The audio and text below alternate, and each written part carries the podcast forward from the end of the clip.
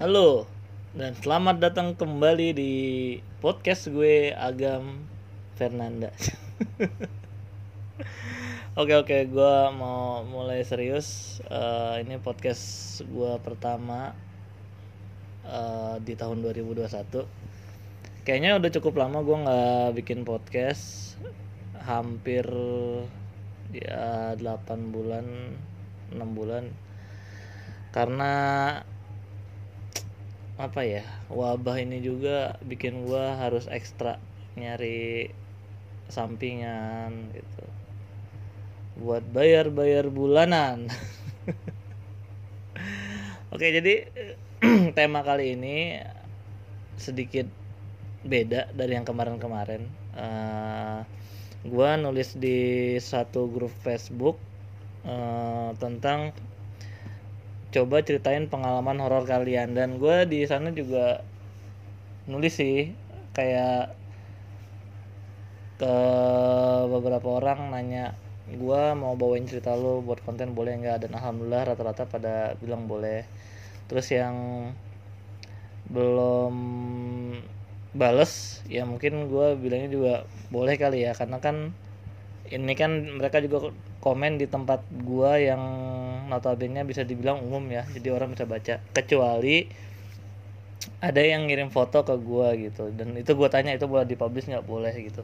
Dan mungkin akan gua publish di channel YouTube gua di BKJ itu channel gue yang baru dan baru ada berapa video ya? Satu video. Gitu. Nanti bisa lihat.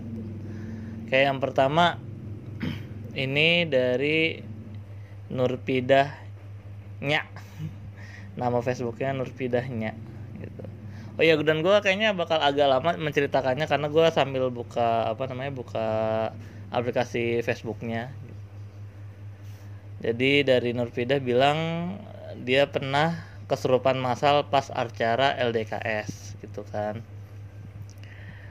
gue sempet balas komennya gue juga bilang e, kayaknya sering ya kejadian LDKS karena waktu LDKS gue juga pernah mengalami beberapa gangguan bisa dibilang gangguan. Itu pas gue SMP sih dan itu udah lumayan lama juga.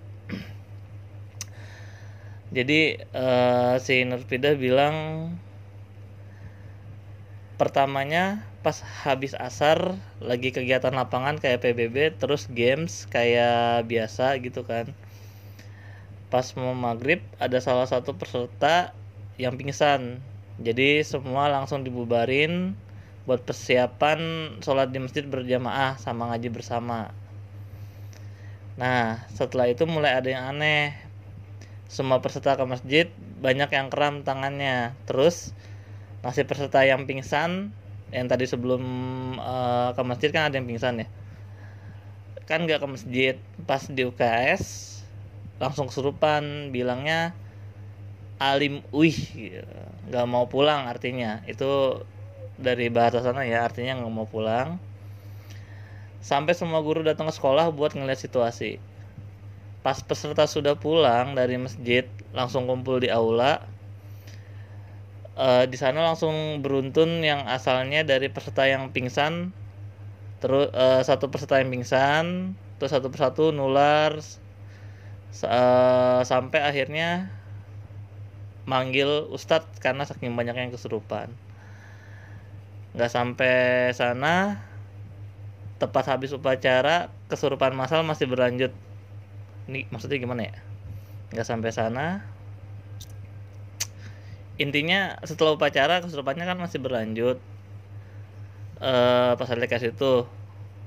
Ternyata hantunya ikut ke rumah siswa yang kesurupan. Wah. Gila sih. Lumayan. Habis dari sekolah terus pulang ke rumah diikutin yaitu cerita dari temen uh, online gue tadi namanya Nur Nur siapa namanya? Nur Pidahnya. Oke nama Facebooknya. Lalu ada lagi dari Novita Sari. Maghrib maghrib pas pertama pindah ke sini lihat cewek pakai baju putih lusuh di pinggir sungai. Kalau kata bapak itu noni Belanda ngajak kenalan udah. Gue juga agak bingung ya eh, di Indonesia tuh emang identik dengan hantu noni Belanda gitu kan. Kalau enggak ya yang makhluk lokal lainnya kayak hantu bungkus gitulah. Tapi noni Belanda juga punya kayak punya tempat di Indonesia gitu kan. Sempat gue tanya di daerah mana dia bilang di uh, gue kayaknya nggak usah nyebut spesifik pokoknya ada di Pulau Jawa dan di situ dia baru pindah pas tahun 2015 nah kejadiannya tuh pas dia lagi beres-beres eh, nggak -beres, sempat nyantai pas keluar lihat di sebelah kanan ada mbak-mbak pakai baju putih lusuh. Di perumahan ini ada sungai sepanjang perumahan tapi di pojokan gang itu aliran sungainya nah di sini gue dikasih fotonya sih gue dikasih fotonya.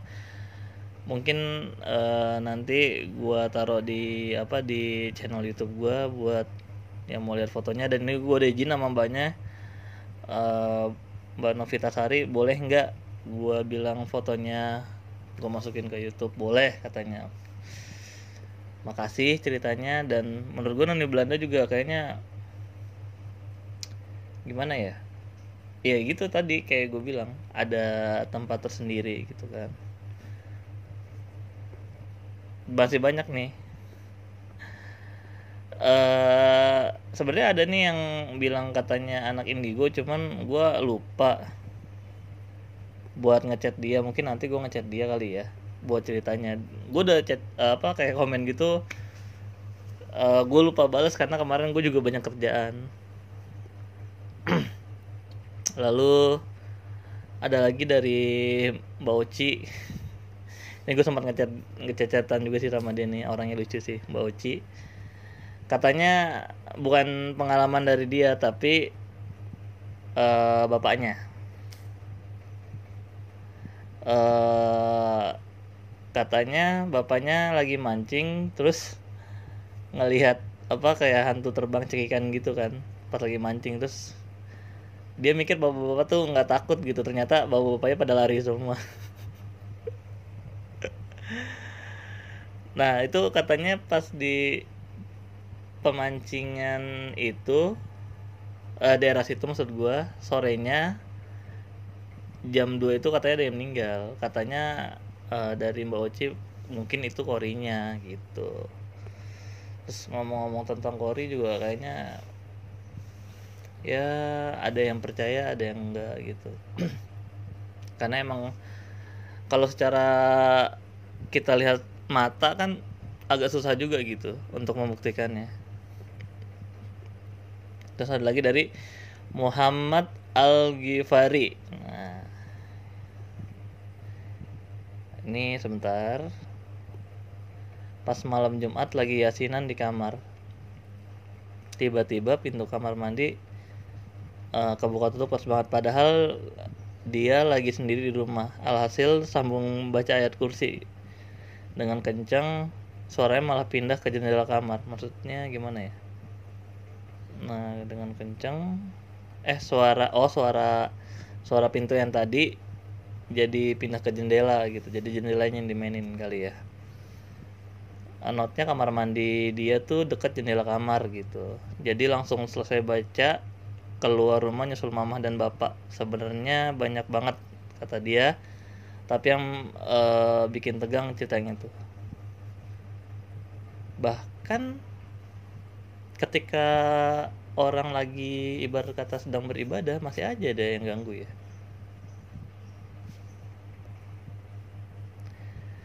Lalu ada lagi dari aduh gua nggak bisa baca huruf hangul tapi dia ngomong pas SD ada kesurupan massal banyak hal ganjil sempat waktu itu jari tangan dia berdarah gara-gara mainin rumput liar pas mata pelajaran penjas. Terus temennya sering kesurupan narik-narik tangan dia dan jilatin darahnya. Udah.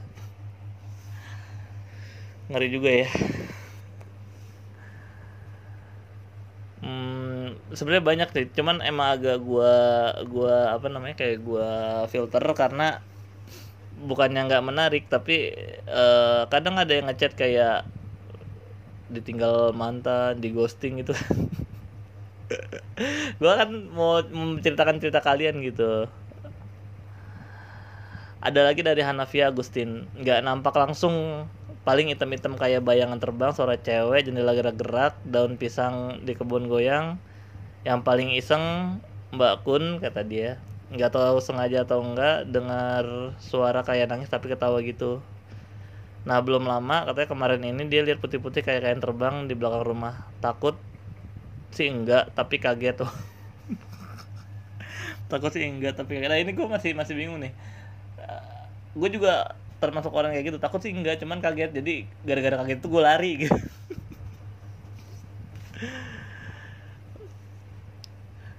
Eh dari siapa lagi nih Pan- hmm, oh ini dari Kiki nih pertama tidur sendiri fan lampunya dimatiin. Fan lampu fan lampu tuh kayak apa ya? Ya gitulah pokoknya. Oh ini kali ya kayak hexos kali ya. Eh temboknya kena pantulan dari sinar ion AC oh jadi kayak semacam LED yang ada di AC itu mantul di temboknya. Nah pas sekitar jam 11 jam 11 malam dia mau tidur.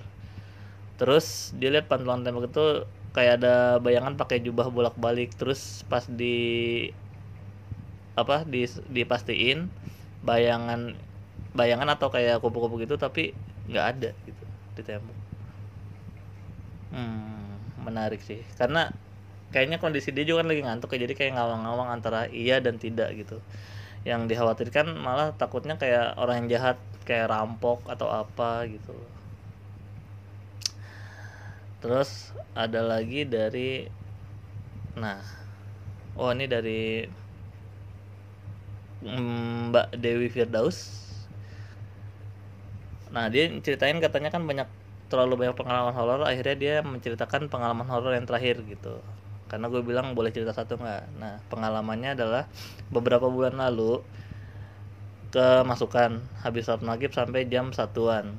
Wah berarti kalau sholat maghrib taruhlah dari jam 6 lah ya. Terus sampai jam satuan tuh 7 jam. 7 jam dong. Keluar masuk entah berapa makhluk. Sampai badan lemes gemeteran jalan aja dipapah dipapah tuh kayak dibantu lah ya dibantu. Sampai orang tua ketakutan eh, si Mbak Dewi ini lumpuh. Sebenarnya menurut dia paling horor beberapa bulan sebelum kemasukan. Jadi eh, ceritanya jauh sebelum kejadian ini ya berarti ya. Sekitaran Agustus dia kemasukan juga nih dari habis sholat isya entah sampai jam berapa. Kali ini seisi rumah pada ketakutan adekku ponakanku bahkan setelah aku sudah kerasukan meskipun sudah dua minggu eh sorry meskipun sudah berminggu-minggu mereka nggak berani deket sama aku. Sebab yang masuk ke tubuhku kuat banget juga serem katanya. Aku sendiri takut sama diriku sendiri buat kerasukan yang ini. Gara-garanya sepele banget. Aku ada teman lagi nginep. Dia lagi halangan pembalutnya nggak dibuang ditaruh di kamar mandi. Oh. Nah ini gue juga bingung ya buat cewek-cewek ya apakah ada yang pernah ngalamin kah ketika datang bulan terus kayak ibarat kata jorok gitu buang buang pembalutnya sembarangan? Eh, karena jujur gue sebagai cowok kan gue kurang malah gue nggak pernah ketemu secara langsung kayak eh, ketika ada cewek lagi datang bulan terus kayak dia buang sembarangan terus dia kesurupan gue belum pernah terus terang gue belum pernah secara langsung. Tapi kalau ada yang punya pengalaman ya gue sih percaya percaya aja gitu.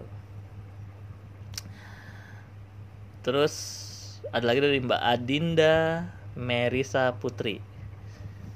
Banyak sekali tak terhitung. Sering lihat terus dengar suara nangis apalagi pas tidur. Eh pas tidur eh, sorry sorry.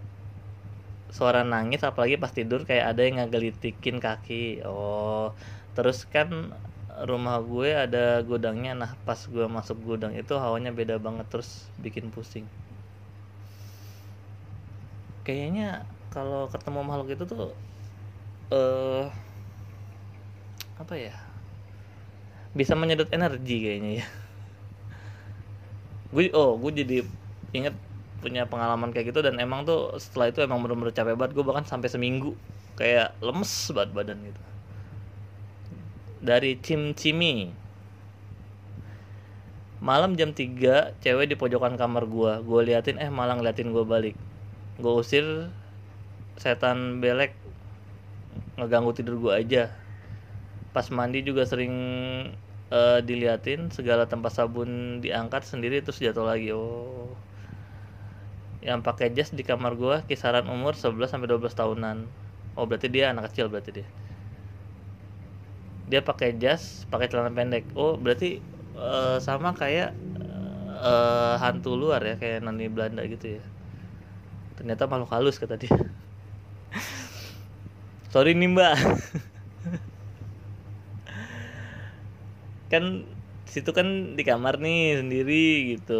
Masa nggak kenal itu orang siapa? Kalau nggak kenal ya kita anggap saja dia makhluk halus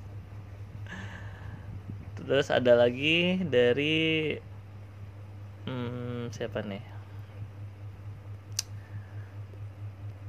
Oh ini ada nih mungkin agak panjang nih ceritanya. Oh enggak nggak terlalu panjang. Dari Sun Biol sorry. Hmm, gua aksara Korea gue tuh kurang bagus ya. Sun Biol Kim. Uh, ceritanya ditangisi pas lagi mandi di rumah kosan. Um, mana pas kejadian sendiri masuk sore dan teman-teman gue pada masuk pagi. Oh dia udah kerja ceritanya. Pas gue kabur ke kamar malah suaranya makin kencang. Sering banget pas gue lagi sendirian. Pernah juga pas lagi istirahat ke kos soalnya break 3 jam lumayan buat tidur. Oh oke. Okay. tempat kerjanya dekat sama kosan mungkin. Di depan kamar gue ada suara garukin pintu pakai kuku terus gue melin siapa sih? Iseng banget habis itu ada suara tangan nonjok pintu kamar pas keluar nggak ada orang. Malah temen gue yang di ruang tengah nggak jauh dari kamar gue. Lah si emput ngomel sendiri gitu. Gue tanya dong sama temen gue denger apa enggak suara tonjokan di pintu? Taunya nggak ada yang dengar terus pernah temen gue kesurupan di kosan gue bantu bacain surat-surat dan ayat-ayat. Di belakang gue panas banget tapi di depan biasa aja. Terus pusing kata teman gue yang bisa lihat ada tinggi gede mau masuk ke badannya si pencerita ini. Tapi nggak bisa.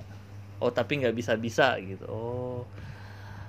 Mungkin mbaknya uh, gue nggak tahu nih Sun Byul Kim tuh mbak atau mas? Tapi menurut gue kayaknya imannya kuat.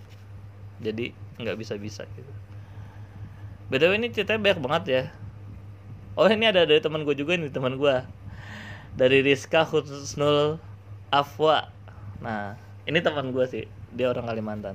Gue nggak tahu dia juga ngirim cerita. Jadi ceritanya aku kemarin beresin barang dan larut. Terus uh, mau buang air bekas es gitu di kamar mandi. Oh mungkin dari kulkas kali ya.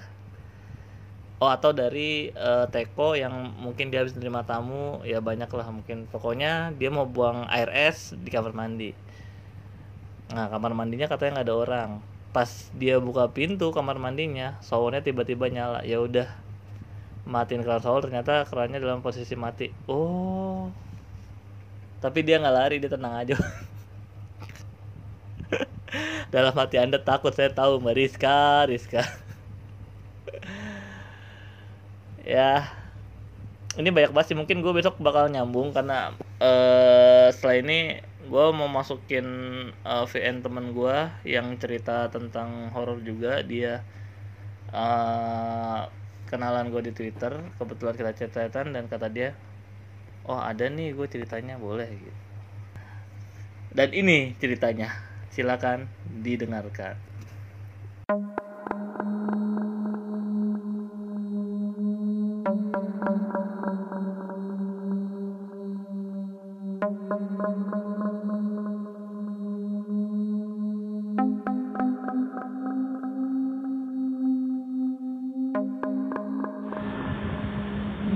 gue tuh uh, tempat kerja gue adalah di salah satu tem salah satu restoran di daerah Jakarta masuknya pada Jakarta Pusat daerah Cikini pokoknya daerah Menteng Jakarta Pusat.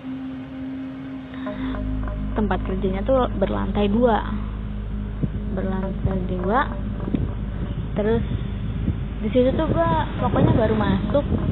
Emang aneh pokoknya suasananya aneh hawa hawanya aneh dan ya tapi gue nya biasa aja gitu. Sampai akhirnya gue tahu anak-anak kru yang lain tuh gak ada yang berani ke lantai dua sendiri. Karena pas itu gue pernah salah satu teman gue sebut aja si A nih cewek. Gue kerja tuh di bagian server yang udah pasti gue harus ngebersihin seluruh area customer dan restoran kan. Terus pas itu tuh gue nge mau ngebersihin ke lantai dua. Terus gue ngebersihin dong sendiri ke lantai dua. Santai. Santai biasa aja tiba pas gue ke bawah si A ini tuh bilang ke gue lu habis dari mana? Dari atas. Gue bersih bersih kak di atas gitu. Sendiri? Nggak takut beneran? Iya santai aja sih kak gue gituin. Dari situ gue sempet curiga kenapa nih? Gue nanya dong ke yang lain si B emang anak-anak yang lain gak ada yang berani ya ke atas sendiri gitu kru kru lama gitu. Karena gue baru masuk katanya ya nggak ada yang berani sekalipun cowok nggak ada yang berani. Biasanya mereka nemenin minta temenin berdua. Oh ya udah gue kirain gue ya cuma cuman perasaan iseng mereka doang karena nggak berani sendiri gitu. Sedangkan gue ya biasa aja. Gitu. Tapi emang gue ngerasa aneh pokoknya di atas tuh wanginya beda hawanya beda dinginnya beda.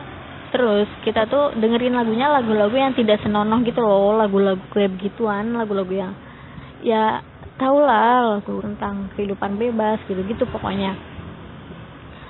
Terus pas di malam itu kejadian satu temen gue si C ini laki-laki jatuh ke gelepak gitu di area kitchen. Pas lagi bersihin ternyata dia kesurupan kakek-kakek. Cuma kakek-kakek. Dan emang ada temen gue sebut aja si D. Si D ini tuh bis orang Jawa yang bisa kayak gitu. Orang Jawa yang klinik-klinik gitu lah pokoknya. Akhirnya disembuhin lah disembuhin. Gue tuh nggak tahu cerita ini nggak tahu. Gue masuk pagi. Terus berapa hari setelahnya um, eh, gue tuh uh, masuk siang masuk pindel. Jam berapa ya? Jam 11 apa jam 2 gue lupa. Udah lama soalnya pokoknya gue masuk middle terus jam 11 eh, jam 1 gue jam 1 masuk middle jam 1 iya jam 1 karena gue inget banget jam setengah sembilan gue di diminta tolong sama teman gue teman gue ini cukup dekat sama gue sebut aja sih. Sebut aja yang si E. Nah si E ini nih suka manggil gue neng. Gini neng tolongin gue dong buat bantuin di atas karena di atas tuh abis ada acara gitu lah abis di booking. Akhirnya oh ya udah sebelum lo balik lo bersihin dulu di atas sama gue ya udah gue gitu kan santai lah gue. Pertama tuh biasa aja tuh kita berdua tiba-tiba dia bilang gini gue ke bawah dulu ya sebentar. Nah pas dia ke bawah gue santai aja bersihin biasa. Emang hawanya beda udaranya dingin banget hawanya beda banget. Terus tiba-tiba si tiba-tiba kan jadi gue lagi ngadep ke arah tembok. Ngebersihin mejanya kan. Arah tembok pintu uh, bukan pintu tangga customer itu di sebelah kiri. Tangga untuk kru itu sebelah kanan. Nah itu tuh dari bawah seingat gua seingat gua pas di situ tuh gua inget banget pastinya udah ditutup dari bawah nih sama teman-teman gua pasti udah ditutup. Dan gua juga sebelumnya gua lewat sana pas e, naik ke atas. Dan gua tahu itu udah ditutup gitu. Tiba-tiba ada cewek cantik tinggi lebih tinggi daripada gue. Kulitnya putih pakai dress rambutnya panjang warna hitam dia dari sebelah kiri dari dari arah pin, tangga customer jalan di belakang gue terus kan maksudnya kan gue sebagai kru yang masih berpikiran positif itu manusia gue nggak ada mikir itu setan ataupun apa gitu. Gue negur lah mau negur dia ceritanya mau negur dia. Gue uh, kalau misalkan lu kan kalau misalnya ngelihat ke arah depan kan pasti lu masih kelihatan kanan kiri lu kan. Nah gue tuh ya gue ngelihat itu tuh karena itu. Gue tuh nggak bisa mendeskripsikan raut wajahnya karena emang cuman sekelibat gitu karena emang gue kan lagi fokusnya ke depan cuman tahu kanan kiri. Kanan kirinya tuh ada orang pokoknya gitu kan. Mendeskripsikannya cuman cewek putih tinggi rambut panjang pakai dress putih yang gue lihat untuk wajahnya gue nggak sadar. Kalau misalnya pakai logika ketika dia jalan dari sebelah kiri gua pasti dia akan muncul di sebelah kanan gua dong. Pas gue nengok ke sebelah kanan ternyata dia nggak ada. Terus gue nyari dong lah gue kan udah gini nih mbak gitu.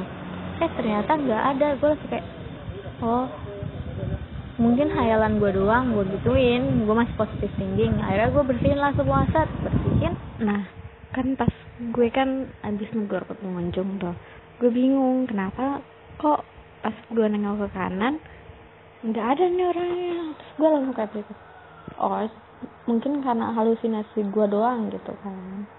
Masih pikir positif tuh gue nggak mikir sama bener-bener gak mikir sama sekali itu setan sama sekali. Gue oh mungkin hal hayalan gue doang gitu.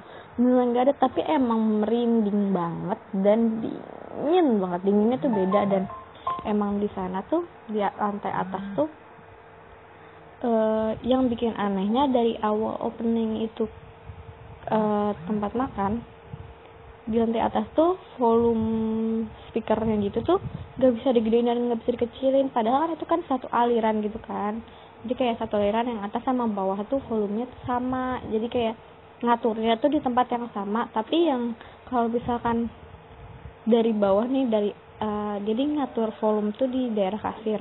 Kalau misalnya diatur volumenya nih dikecilin yang di atas tuh tetap gede. Terus kayak udah diperbaikin sama maintenance tetap aja nggak bisa gitu loh. Maintenance-nya aja juga nggak tahu. Jadi cuman kayak kalau misalkan di lantai bawah nih kecil volumenya di lantai atas tuh gede banget kayak lagi volumenya tuh lagi volume full. Makanya kita juga nggak tahu. Jadi pas turun ke bawah tuh temen gue tuh bilang gini eh gue gue bilang gini kan ke dia kok lu ninggalin gue sih bang? Nggak nggak bantuin gue gitu. Terus dia bilang maaf neng gue tadi punggung gue udah sakit banget gitu. Terus pokoknya intinya kayak gitu deh. Pokoknya kayak punggung dia gue lupa kata-katanya. Pokoknya dia minta maaf. Misalnya punggung dia tuh sakit. Kayak ada yang nempel gitu. Nah di situ tuh gue minta tolong ke anak-anak yang lain buat bantuin gue ngangkut piring-piring dari atas. Nah terus gue udah selesai gue duduk lagi di sana di uh, meja kru buat istirahat. Terus si gue nanya dong ke anak-anak ada yang liatnya cewek naik ke atas pakai dress putih. Tiba-tiba teman gue yang Jawa itu bilang langsung ngedeskripsiin gitu loh. Tinggi putih dress panjang warna putih kulitnya putih rambutnya hitam panjang bukan. Gitu. Padahal di situ tuh gue belum ngasih tahu siapa pun gue cuma bilang cewek pakai dress putih gue gitu langsung di deskripsi gue langsung kayak iya bener kok lo tahu sih? Lo ngeliat bukan terus tiba-tiba dia bilang gitu. Itu penghuni atas. Situ gue kaget banget. Gue baru tahu. Terus akhirnya gue diceritain kalau misalnya kemarin yang masuk closing gue yang kesurupan tuh eh teman gue yang anak kitchen tuh kesurupan gitu kan? Terus gue kayak bingung dong. Ah demi apa? Serius? Iya terus akhirnya nyesal. Terus temen gue yang dari naik atas tuh bilang iya gue tadi hampir ketempelan makanya gue turun ke bawah far. Di situ tuh dari pertama kali itu tuh banyak kejanggalan-kejanggalan yang ada. Nah habis setelah itu tuh banyak banget eh apa namanya yang kesurupan. Nggak banyak sih ada satu tuh tiga. Yang dua tuh sampai masuk yang satu tuh hampir.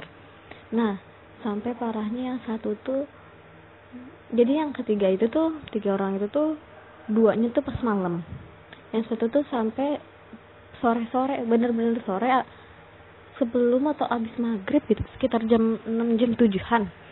Itu tuh pas lagi rame-ramenya dan untungnya jadi kan di area kru tuh area kru restoran tuh ada yang gue ceritain yang tangga mau ke lantai atas. Kan kalau tangga kan bawahnya ada space kan?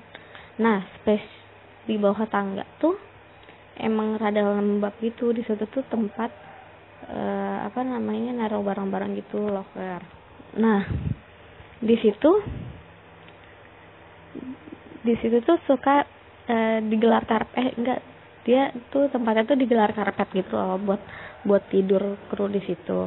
Terus ada satu teman gue tuh duduk tuh duduk diem aja duduk. Tiba-tiba pucat gitu. Gue lagi tidur itu gue ngeliat langsung gitu gue lagi tidur pas gue bangun tuh dia duduk.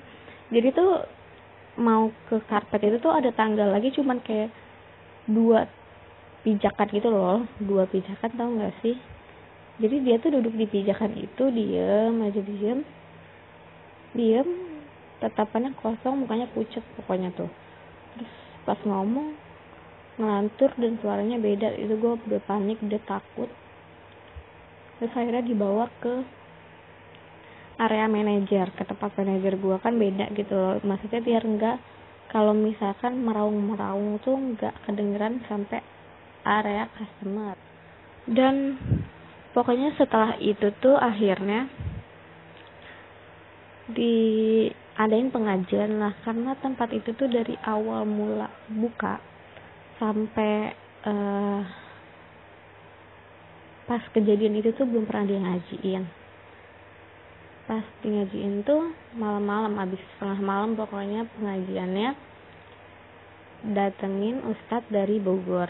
Di situ tuh cewek nggak boleh ada yang datang. Dan gue pun nggak datang pas waktu itu. Gue diceritain sama salah satu teman gue kalau misalkan pas pengajian itu emang serem banget. Jadi enggak sih pertama itu sebelum ada pengajian itu tuh sempat temen gue yang orang Jawa ini tuh melakukan ritual acara pengusiran lewat yang kayak Jawa-Jawa gitu loh. Pasti bahasanya gue nah pas kayak gitu uh, temen gue tuh bilang emang setiap sudut tuh wanginya beda. Pokoknya nih gue kegambarin ya lantai atas lantai atas itu tuh kalau misalkan lo da, lo pasti kan datangnya nih lewat dari arah customer. Lewat arah customer tangga arah customer tuh lurus terus. Habis naik tangga nih selesai udah nyampe lantai dua lurus itu tuh toilet. Terus ruangan terbuka dong yang buat meja-meja. Sebelah kiri itu ada ruangan lagi meja-meja juga tapi di kayak lebih ke privasi karena dia tuh harus turun ke bawah lagi gitu. Jadi kayak ada tangga kecil lagi cuman berapa pijakan? Dua atau tiga pijakan gitu buat turun ke bawah. Di situ hawanya lebih beda pokoknya hawanya lebih dingin. Nah itu kan sebelah kiri dari ruangan yang terbuka itu. Nah, depannya depannya itu tuh berarti sebelah kalau misalkan lu datangnya dari arah kru itu sebelah kiri. Jadi kalau misalnya dari arah kru itu sebelah kanannya yang tempat rada privasi yang turun ke bawah yang hawanya beda banget lebih beda daripada tempat lain pokoknya lebih dingin banget daripada tempat lain itu tuh sebelah kirinya uh, apa namanya ruangan terkunci jadi kayak misalkan lo mau nyewa nyewa tempat itu gitu loh buat acara-acara buat uh, apa sih namanya rapat dan lain-lain. Jadi private room gitu lah. Nah pas acara pengusiran pakai yang Jawa-Jawa itu gue nggak nggak ada ya. Pas di situ gue cuma diceritain. Jadi pas kayak gitu tuh dia emang dia juga mereka semua yang ada di sana tuh cowok semua. Mereka tuh mencium bau-bau gitu. Jadi kayak eh setiap tempat tuh baunya beda. Katanya ada yang baunya pesing banget ada yang baunya lembab ada yang wangi. Wanginya tuh wangi banget. Pokoknya wanginya tuh kayak nggak bisa jelasin pokoknya wangi banget. Terus ada juga yang baunya tuh renyap gitu loh kayak renyap. Kayak misalnya kayak lu kayak kayu-kayu basah gitu loh. Misalnya kayu udah lama banget kayak rumah kayu kalau misalkan lama nggak ditempatin kan pas kalau misalnya nggak dibersihin ataupun diapain gitu kan kalau lu masuk kan baunya aneh ya bau bau renyap gitu kan. Nah itu baunya kayak gitu. Terus uh, di situ tuh udah udah uh, ada apa kontak gitu kayak kayak teman gue yang orang Jawa tuh sempat ngomong gitu ke si yang yang penghuni situ diceritain lah awal mula kenapa mis uh, yang setan-setan di situ jin-jin di situ tuh mengganggu anak-anak situ. Karena mereka tuh cukup keberatan dengan adanya apa ya bahasanya ya? Uh, orang eh, bukan orang sih jin luar yang masuk ke sana. Ya nggak munafik gitu loh.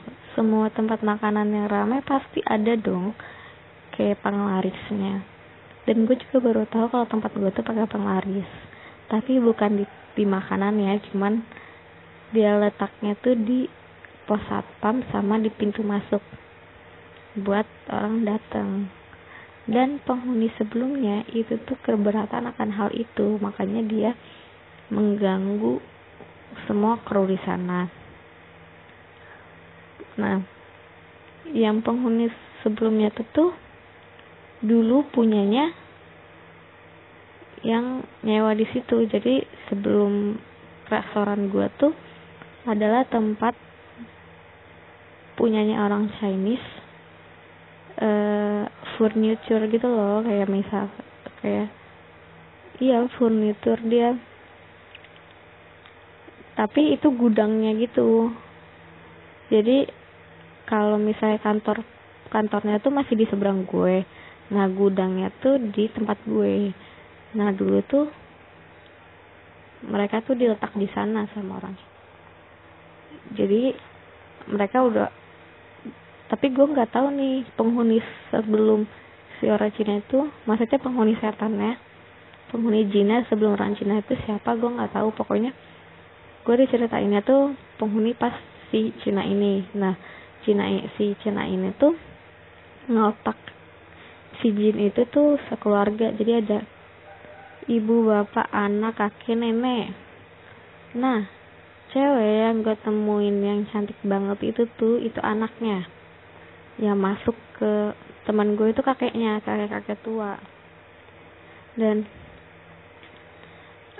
setelah itu tuh mereka tuh nggak mau nggak mau apa sih namanya nggak mau berkompromi gitu loh. Maksudnya ya jangan ganggu kita gitu. Di sini kita kerja kita kalau misalkan mau kayak gitu ya ke atasan aja maksudnya ke pihak perusahaan aja. Karena di sini kita cuma pegawai kita cuma orang biasa gitu gitu lah. Pokoknya diajak kompromi lah si jin ini. Tapi dia nggak mau dan akhirnya diajaklah pengajian.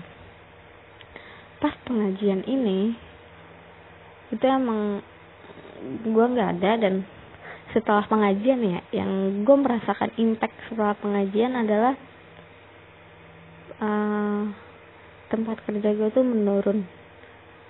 Penghasilannya menurun. Dan kata teman gue adalah si ustadz itu salah ngusir. Dia malahan ngusir yang uh, penglaris bukan yang punya orang Cina itu. Jadi makanya omsetnya tuh nurun jadi tuh dulu gue pas awal mula kerja sampai kejadian-kejadian itu omset tuh puluhan juta bener-bener rame banget rame parah pokoknya rame banget. Itu tuh kayak lu nggak akan masuk di akal gitu ramenya. Setelah ke kejadian ini omset turun mahal sampai saat ini pun setahu gua ada setahu gua nih ya ah, perusahaan itu tuh mengalami kebangkrutan gitu lah banyak gerai-gerai yang tutup gitu-gitu dia pokoknya. Semenjak gua keluar keluar jadi gua keluar. Akhirnya gua 2019 tuh keluar. Setelah mengikuti hal mistis itu tuh gua keluar 2019 itu tuh emang cukup mengalami kerugian si perusahaan ini karena tempat kerja gue tuh cukup ramai orang sampai omsetnya tuh 60 juta restoran doang loh. Nah for your information satu lagi. Uh, teman kerja gue yang yang tiga orang yang mau dimasukin itu tuh salah satunya tuh dia punya pakai susuk pokoknya dia tuh orang yang gak mau banget masuk closing karena dia selalu digangguin dari awal mula tapi dia nggak pernah bilang. Karena kalau misalnya kayak gitu kan dia ketahuan kalau dia pakai susuk akhirnya sampai ketahuan tuh pas dia udah mau kemasukan kalau misalnya pakai susuk kan gak bisa ya nggak boleh bentrok sama orang sama sama jin-jin kayak gitu. Sebenarnya ada bukti kuatnya karena pas waktu itu tuh kan namanya juga anak-anak muda ya. Jadi gue tuh kalau misalnya gue masuk closing biasanya tuh teman-teman gue tuh nungguin gue nungguin gue sama teman gue ada satu lagi yang orang Bogor tuh untuk nungguin kereta pertama dari Manggarai jadi kita tuh kayak nongkrong-nongkrong aja kayak biasa anak-anak muda gimana sih minum merokok terus kayak uh, jajan gitu-gitu kan sampai subuh. Di situ tuh kita kita tuh kayak merasa kok dari lantai atas kok ada yang merhatiin? Kan pasti lu kan pernah dong kayak ngerasa ada yang merhatiin gue nih. Dan itu tuh bukan cuma gue doang yang ngerasa tapi semuanya. Sampai akhirnya saya bilang jangan nengok ya jangan nengok jangan nengok ke atas. Awalnya tuh kodenya gini lu ngerasain gak sih kayak gue gitu? Ngerasain gak sih apa yang gue rasa? Gitu kan. Lu ngerasain juga. Kita tuh semua tuh udah tahu kalau misalnya tempat kerja itu tuh di lantai atas emang banyak banget gitu kan. Iya. Terus kita tuh kodenya cuma gini di atas. Iya di atas di atas di atas gitu kan. Sampai dan jangan nengok deh gitu kan. Dan isengnya di situ tuh ada supervisor gue isengnya dia dia mahan moto lantai atas. Dan cekrek. Udah tuh. Emang HP-nya dia lumayan bagus. HP-nya apa ya? Pokoknya dia Android dan emang bagus banget HP-nya pokoknya gue lupa apa. Maksudnya kameranya bagus gitu. Terus awalnya tuh nggak ada apa-apa dong. Santai sampai besok paginya eh, eh sampai besoknya tuh kita gue masuk closing lagi tuh kan sore-sore kita datang tuh. Supervisornya tuh masuk pagi. Masuk pagi tiba-tiba dia nyamperin anak-anak yang closing terus gebrak meja yang uh, tempat kru itu tuh bilang gini lo mau lihat nggak? Lihat satu. Emang supervisor gue tuh masih muda. Dia nunjukin HP-nya dan ini yang semalam gue foto. Dan di situ tuh nampak jelas siluet siluet gitu. Terus ada kayak uh, apa ya? Bahasanya tuh kayak bahasa gue lupa bahasa untuk mistisnya apa. Gue jelasin aja ya. Gue lupa pokoknya ada bahasa mistisnya deh bahasa bahasa itunya dia bahasa bahasa kayak gitunya. Jadi tuh penampakannya tuh ada yang kayak debu gitu loh. Bukan debu juga kayak sekelebat gitu kayak suatu pencahayaan gitu loh tapi masalahnya lantai dua tuh cahayanya udah dimatiin semua lampu-lampunya dimatiin semua. Terus ada juga kayak gambar cewek cantik banget. Jadi kayak uh, di kaca tuh siluet cewek gitu. Bukan siluet sih kayak bercakan cewek gitu. Terus ada bercak tangan ada bercak kepala aneh gitu. Dan jadi ini tuh yang gue ceritain yang foto itu tuh sebelum yang sebelum uh, ini ya apa sih namanya sebelum apa namanya diajain diadain pengajian. Nah sebelum dia diadain pengajian pun tempat kerjaku tuh sempat dirampok. Dirampok sama satu orang cukup aneh. Kayaknya anak orang ini tuh punya sesuatu gitu loh karena jadi kan dia naik ke lantai dua. Ada CCTV dong semuanya ada CCTV di CCTV itu pas dilihat tuh dia tuh nembus bukan nembus sih jadi uh, di badan dia tuh tembus pandang gitu loh di CCTV itu badan dia tembus pandang jadi tempat kerja gue tuh ada kayak gambar gitu kan kayak kayak pajangan gitu figura. Nah di figura itu tuh harusnya kan badan dia ada gitu ya maksudnya dari dari tembok yang gak ada figuranya tuh badan dia ada. Siluet badan dia tuh ada tuh muncul di CCTV tapi pas di figurannya itu tuh eh, nggak ada gitu loh. Maksudnya kayak ke badannya tuh nggak ada tapi kakinya ada. Ngerti gak sih maksud gue gue ngejelasinnya bingung. Jadi eh jadi kan sekelebat itu kan dia jalan. Pas jalan tuh pas bagian dia jalan di figura cuman ada kakinya doang. Jadi badannya nggak ada. Terus kayak gerak-geriknya aneh. Ya namanya juga curi ya. Gerak-geriknya aneh. Terus kayak langkahnya juga aneh. Kayak itu dia terus mukanya tuh juga kayak serem banget. Nggak tahu itu mukanya dia pakai topeng atau gimana ya tapi cukup serem